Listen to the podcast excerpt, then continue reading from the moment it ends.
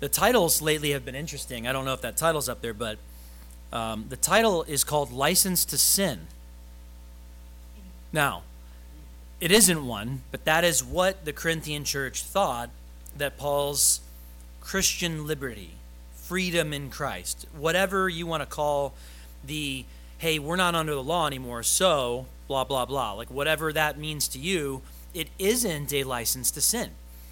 And this church, we always have to start with context, considering um, Jim taught last week, and um, obviously we've been going through First Corinthians for a, a good period of time, but this is a long book, and there's a lot in it. And so we want to set up, for those who haven't heard these in succession, that this church was not only a mess, but it was living in a, in a city. I mean, the culture is very similar to our culture uh, in terms of like just per, just permissiveness. Like whatever you want to do is cool. Like whatever you want to do is fine.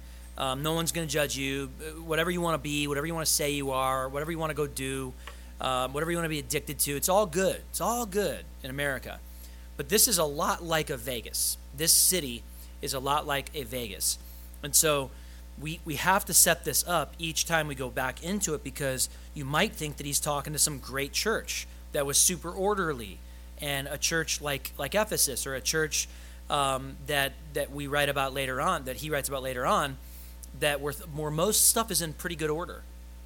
This church there was very little order in this church, but Paul spent a lot of time at this church, and so he not only loved all the church the church is, but all the churches that he started, but he spent 18 months at this church.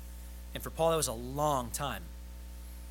So we want to look at a couple of the things before we get into this idea, but I also want to remind you that we started back in uh, a couple weeks back with this idea of immorality infiltrating the church. Sexual immorality just rampant, like no one cares. He says in verse uh, 1 of chapter 5 it's actually reported that somebody in your church is having an affair with his father's wife. So, in other words, he's sleeping with his stepmother, and no one says a word to this guy.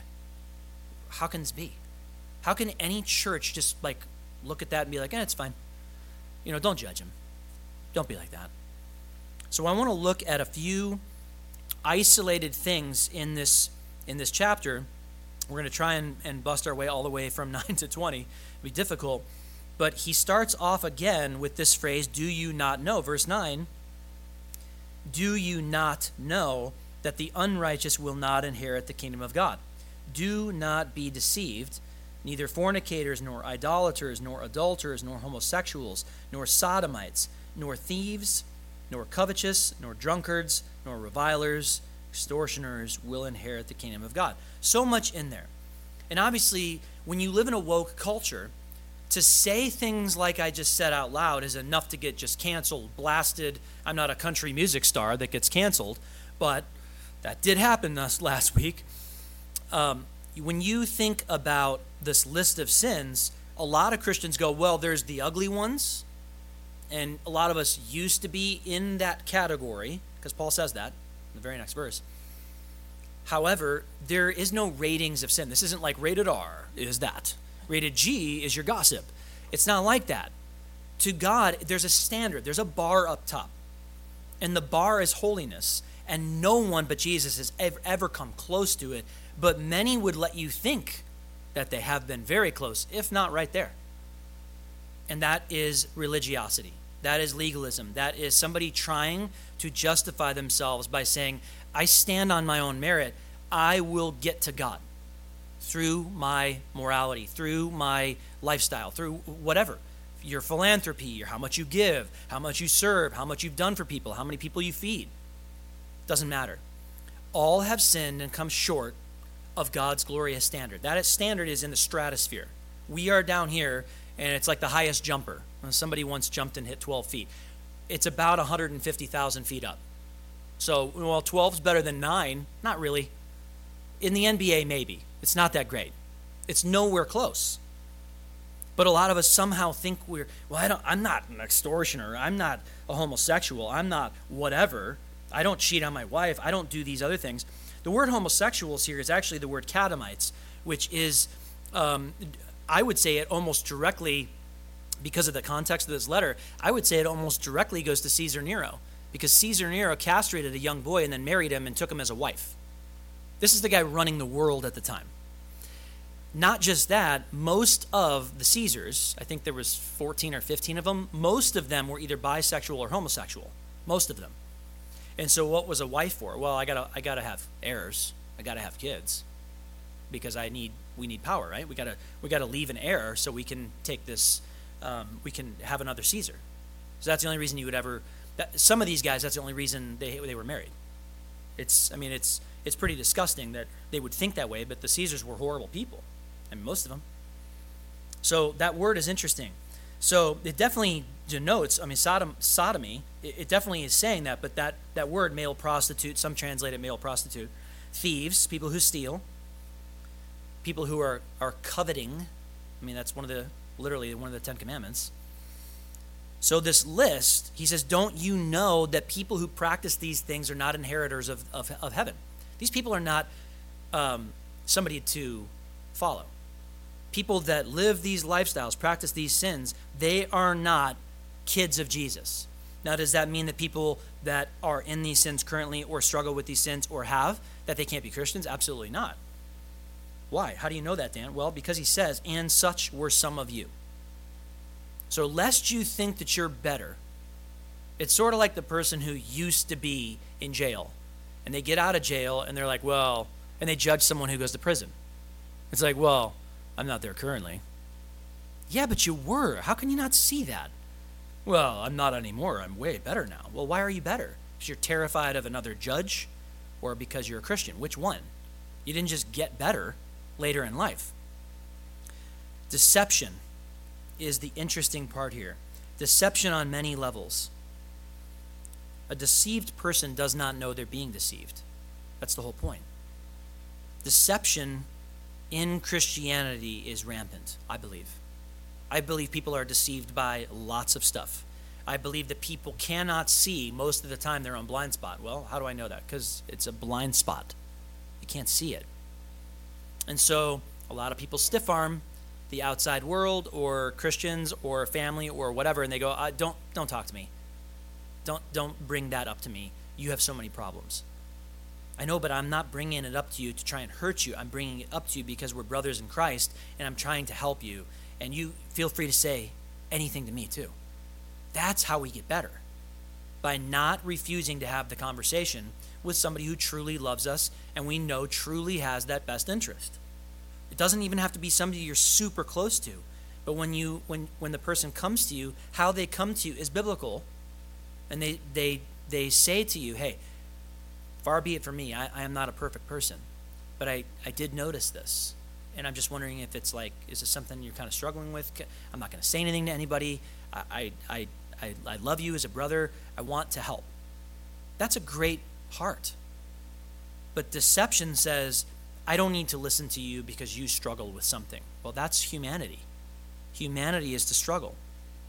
So it's a list of sins that go from rated R, rated NC 17, rated M, to G. But the problem is they're all sins. And so he's saying, hey, such were some of you, but you were washed, but you were sanctified, but you were justified. Those three things are interesting very interesting because the, the scriptures talk about, uh, Titus talks about the idea of being washed by the Spirit. This book talks about the idea of being sanctified, that Jesus sanctifies in verse uh, in chapter 1. And then in Romans, Paul makes the argument of the justification to the Father. Why do I need to be justified? Because God is a judge. And because if you have sinned one time, you have you are guilty, James says, you're guilty of all. Meaning there is a standard and you can't mess it up one time. However, there is somebody who paid the tab for all sin. But you have to come to him and you have to repent and you have to acknowledge that you have not kept that perfect standard. So he says, you know, hey, some of you guys were living that lifestyle. But you were washed, you were sanctified, justified, in the name of the Lord Jesus. One of the reasons we mention we baptize people, because baptized people have recently usually come from the world into the kingdom of God, and we want people to understand that, that God is God in three persons, and all three persons have a role. Spirit of God is our counsel. The Spirit of God is our fuel in this life. And Jesus has come to this earth and paid the debt physically. But that God is spirit, and in heaven, He does have a standard. And if you're going to come and live in His heaven, that standard's got to be wiped clean or it's got to be perfect. And only one has ever done that, His Son. So He says in verse uh, 12, All things are lawful, but for me, excuse me, all things are lawful for me, but all things are not helpful. All things are lawful for me, but I will not be brought under the power of any. I love the new living that says, all things are permissible, but not all things are beneficial. All things are permissible, but I will not be mastered by anything. That is kind of how we would say it more today, but it's the idea of if all things are possible, then that's a huge freedom. But if in all those things there's a lot of stuff that's not helpful for my growth and stuff that puts me under mastery of it, an addiction, a vice, whatever, well, that's not going to be helpful for my relationship with Jesus. So my freedom allows me to not choose that. My freedom allows me to walk away from that and to walk toward God. That's the freedom. And so it's more, it's not about, well, yeah, but we can do these things now without any fear of prosecution. Is that the heart of Christ? Is that the heart of the Spirit of God? Is that the heart of somebody who paid your tab to a level you'll never understand? No, it is not. Um, on Tuesday nights, we talk, um, we're going through the book, it's a discipleship book with the kids, and it's called The Rest of the Gospel.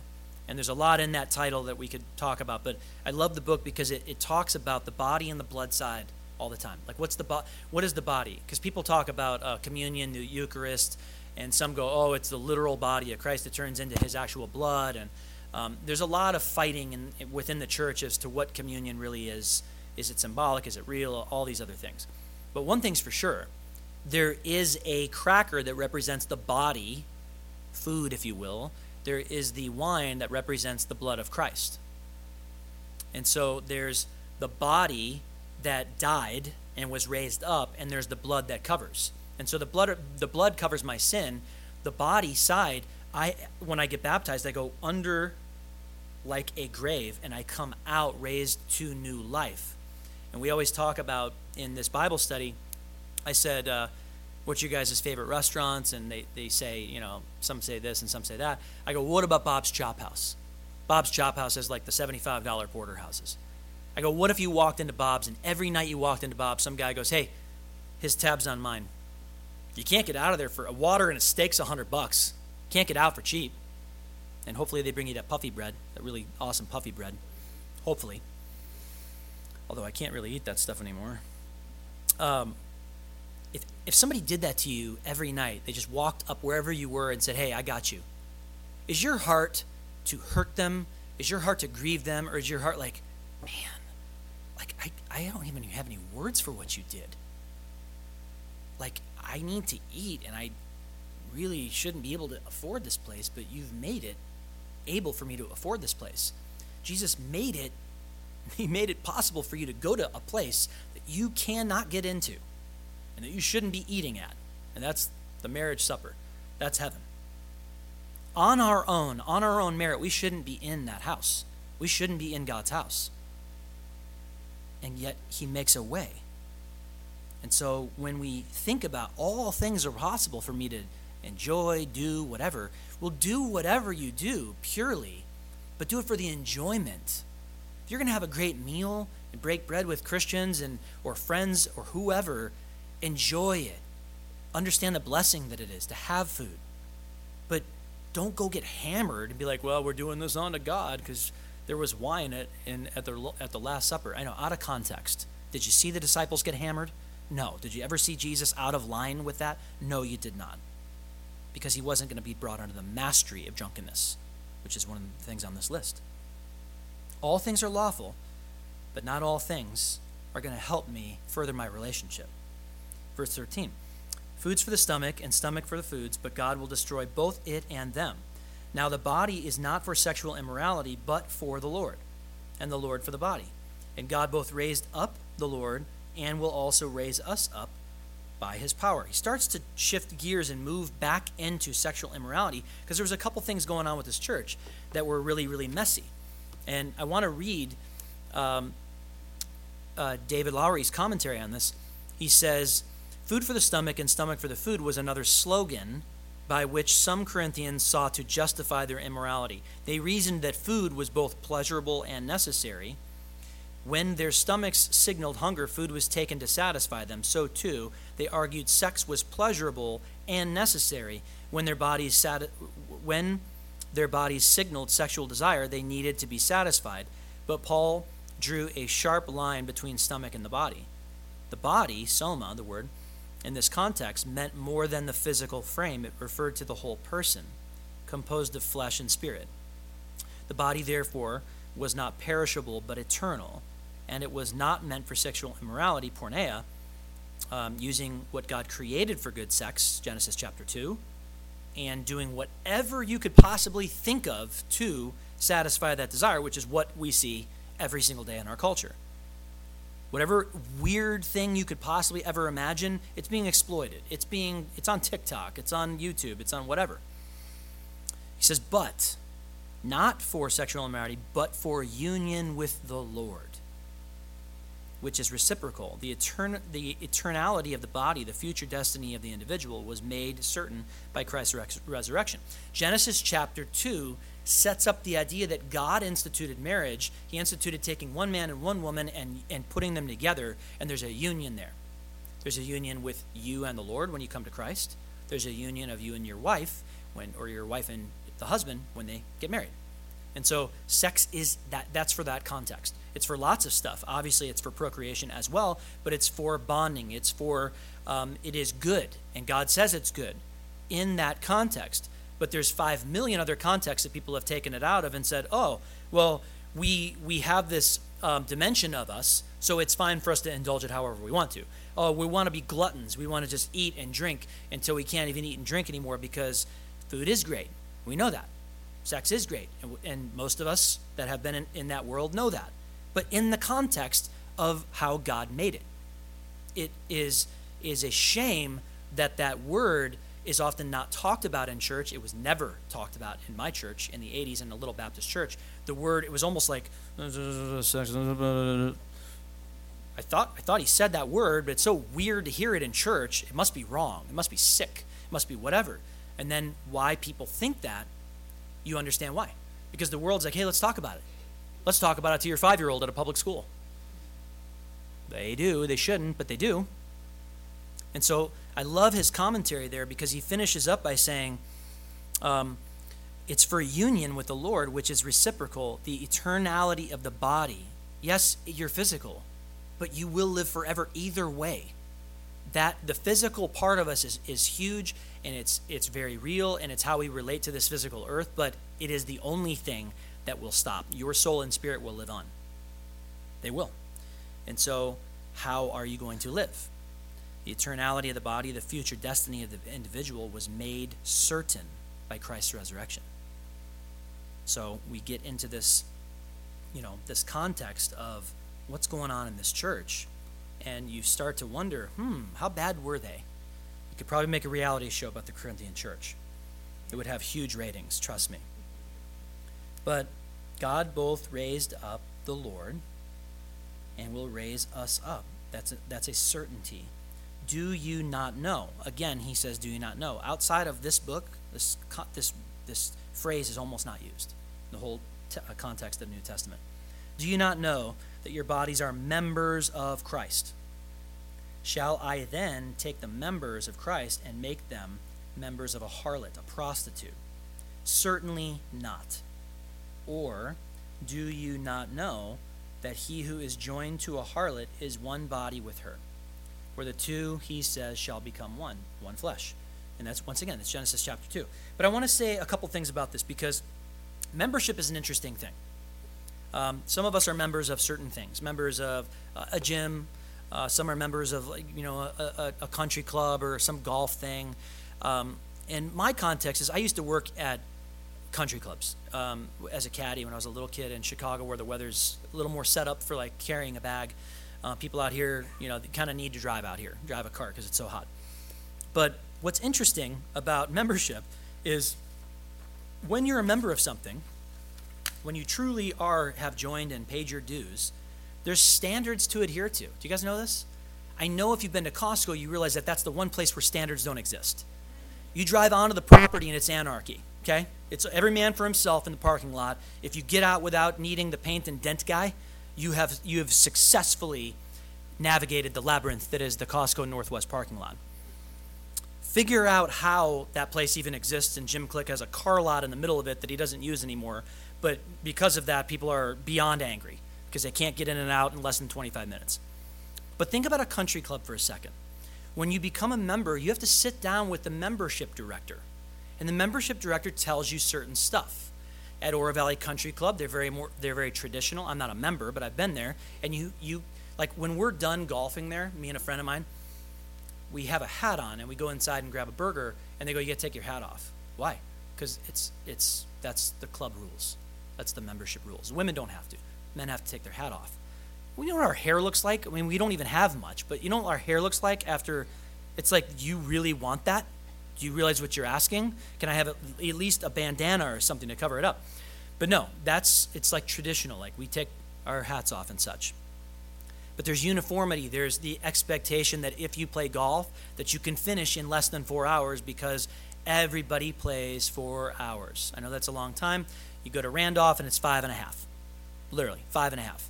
It's brutal to sit out there for that long because you have people who are like, hey, what's this? What's this game? a ball and a club, and they just go out there. They drive around. The cart girl gives them a few drinks, and by the back nine, you better have a sleeping bag because it's going to be a while. That doesn't happen at country clubs. It's one of the reasons people people join because they want uniformity. They want a standard. They want to be able to count on something. And with the public, can't count on anything anymore. You don't know what you're going to get. There's a standard in the church. Paul's trying to tell them, hey, guys, you can't behave like this. Some of you guys used to be wild as can be. But you can't behave like this. And you got to stop. And for those of you who think that it's okay for you to go out and that your body is not connected to your spirit, is not connected to your soul, and so you can just go hire prostitutes whenever you feel like it because you're not married or what maybe you are married and you're still doing it. Guys, when you join yourself to anybody sexually, you, you join yourself to them. That the union was was just because you deny God, atheist, doesn't mean that the principles that God set in motion don't exist. They do exist. And so he's like, he's trying to shock them a little bit and be like, hey, would you join, you know, the, the, the cord, the braid of cord uh, that Ecclesiastes talks about? That, you know, there's you, your wife, and, and the Lord. Should you also bring in a hooker to that? And you're like, whoa, Paul, don't use such language. He's like, you're the ones doing it. You act on Sunday morning like, oh, don't, don't talk of such things. But here's a camera from you last night at the Corinth temple trying to worship somebody, and you're with that girl. What's up with that? Don't you realize that you brought Christ into that sin? You grieved him. He had to watch that. Uh, okay. Uh, next topic, Paul, please, quickly. Can we jump? He who is joined, verse 17, to the Lord is one spirit with him. Flee sexual immorality like Joseph did. Run as fast as you can. Why? Because most of the time, when it's on your doorstep, if you stare too long, if you wait too long to run, you're gonna get tripped. Period. Run. Every sin that a man does is outside the body. But he who commits sexual immorality sins against his own body. Now, do people think this? No, because it doesn't feel the same way as some other thing that you might do. But there's still that, there, there there's something there for forever when sexual immorality happens. There's a stain, and it's like sinning against yourself. You're hurting yourself. But he who commits sexual immorality sins against his own body. Crazy. A lot of people don't teach that verse. A lot of people don't, in, in loose Christian circles, don't even believe this verse. Or, do you not know? How many times is he going to say that? that your body is the temple of the Holy Spirit who is in you, whom you have from God, and you are not your own. Well, if I'm not my own, then how am I free? Because you were purchased out of basically hell. You were in a hole you could not get out of. So when someone helps you out of the hole, what do you see in cartoons when someone's in some little crazy hole? Help me out, I'll do anything for you. Okay, well, here's my wish. Um, I wish that you would follow me. Signed, Jesus. Well, I will and I won't. If it gets difficult, I'm going to do my own thing. Well, then you're not in. Just, just being serious, just being straight. Do you not know that your body is the temple? When I think about a temple, I think automatically about in Jerusalem. And what's there right now is obviously a remnant. It's not that awesome, but it's great to see it. It's great to walk on it. The context of how you get to the Temple Mount now is a little unfriendly. If you've been there, you understand. I don't have time to explain to you the Palestinians slash Jordanians, uh, the Muslims that run it, it, are very, very, very difficult to deal with, and they oftentimes get really mouthy with the women in our groups. Um, I mean, it's, it's, it's not fun. Like my tour guide likes to get in a verbal spar with them every single time. Um, and he's like, I hate going here. I'm like, I know, but if you would just not say anything, that we wouldn't get in, like almost killed. But he likes to. He likes to say stuff to him. So when you go up there, you can tell. Granted, it's a mosque that's there, but you can tell this is a special piece of real estate. And when you walk that, it's multiple football fields big, this Temple Mount. You know what was there. And if you see pictures, if you see renderings, renderings got people have taken from the Old Testament and drawn these uh, CGIs that literally like they put it right there. It's beautiful. It's amazing. You wouldn't if you're a Christian and you have this like kind of holiness thing inside you, you wouldn't go in there and be like, "Hey, let's go uh, set up a poker table and uh, let's just gamble." And let's just, you know, let's get let's just I don't know, bring in, you know, some barrels of wine and let's just let's just go crazy here. That's the last place people would do that. But he's saying your body is that. So you're doing, you're bringing it inside, not only inside of you, but you're bringing it. It's like it's like it's like cursing someone. It's like hurting someone. It's like beating someone up. You're doing that to your own self. So, do you not know? This temple is inside you. And lastly, four guys, don't forget this. All Christians that hear this, for you were bought at a high price. I did put high in there, but let's be honest. Anybody that knows what Jesus went through knows that price was really high. You were purchased at a price. Therefore, glorify God in your body and in your spirit, which are God's. If you belong to God, they're both His. A lot of people are like, well, it's a little weird. It's a little, it's difficult to hear that. It's difficult to really kind of consume that. But it's the truth. And some people go, well, that's the thing that makes me not want it. Okay, well, go serve yourself and go stand before God Almighty on your merit one day. Well, I don't like that idea. I know, but it's still going to happen. Just because you don't like it doesn't mean it ha- it's not going to happen. Just because I don't like going to the DMV doesn't mean I'm not going to have to go to the DMV. We all have to go at some point. We all have to grin and bear it.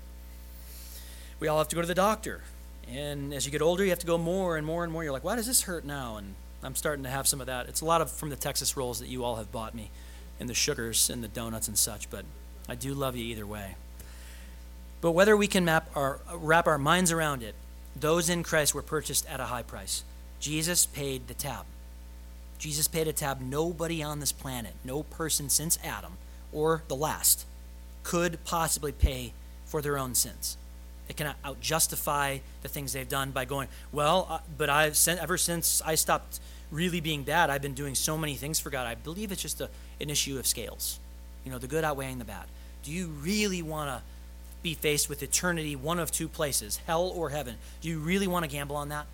If you're really being like honest, because these things are designed to take our attention off of reality.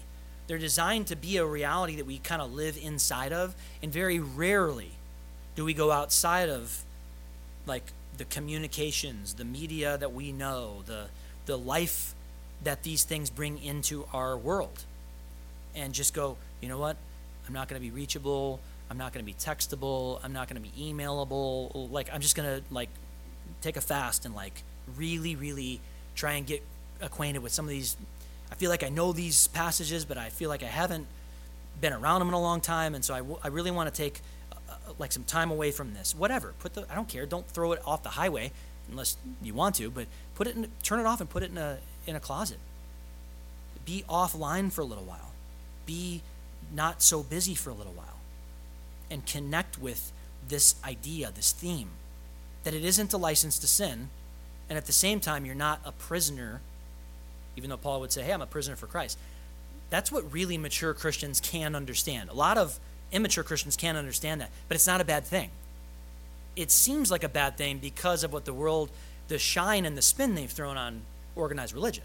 And organized religion has done a lot of bad stuff and it has a lot to answer for because Jesus never called anybody, I'm calling you to be a disciple of organized religion. Never one time, you'll never find it out of context. A relationship with the one who paid your tab, an ongoing relationship with the one who pulled you out of a pit you could have never gotten out of, and who offers freedom and redemption, and so that you don't have to feel what you used to feel from the things you've done. You renounced that, that world, that life. This church needed to. Paul was like, hey, I got lots more to write. We're going to get into more of this o- over the next few chapters because he expounds on this. But he's trying to say shocking things. Nowadays, shock, shock talk and shock statements are very, they're a big deal. People talk um, very, very coarsely and colorfully nowadays. Uh, Tony Robbins, uh, every once in a while he'll just be talking and he just like shocks you with like eight curse words or whatever. And he's like, it, it shocks people out, you know, and they start listening to me. It's like, well, okay, well, whatever. I mean, it's an interesting cult that you run, but it's it's it's whack. But there's something too when someone goes, oh, I wasn't expecting that. I wasn't expecting that shock value. Paul is trying to say, without without being coarse, without being gross, should you join you and Jesus to this girl who's selling herself? Should you do that? Certainly not. For those who go, hey, we're free, we have freedom to do anything. Actually, not. You are free from the law, but should you do this? Just because you can doesn't mean you should, right? That's the deal. All right, a couple of uh, wrap up points.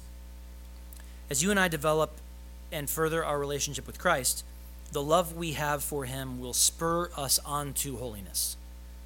That is through the process of sanctification, through Him making you more like Him. That's the power of God's Holy Spirit to make you more like your example, Christ. That's what the Holy Spirit's job is to do for a Christian. Not to regress and grieve Him. As you get older in your faith, eh, I'm going to take a little break and do a little carnival, do a little New Orleans style. Nope, not. Never, never need to do that. Never need to, never need to go there and and do up Mardi Gras in New Orleans. Secondly, it is also important to remember that our struggles may not be from the list, verses 9 and 10. That may not be your active struggle in life. Hopefully it's not, but struggles are struggles. The struggle is in rating sin. Rated R, rated NC 17, rated X, whatever. And then somebody coming to you and going, Hey, I've been really struggling with this. And they're like, Well, that's on the higher list. And I probably have struggled at some point, even maybe possibly recently. Maybe I sinned last year.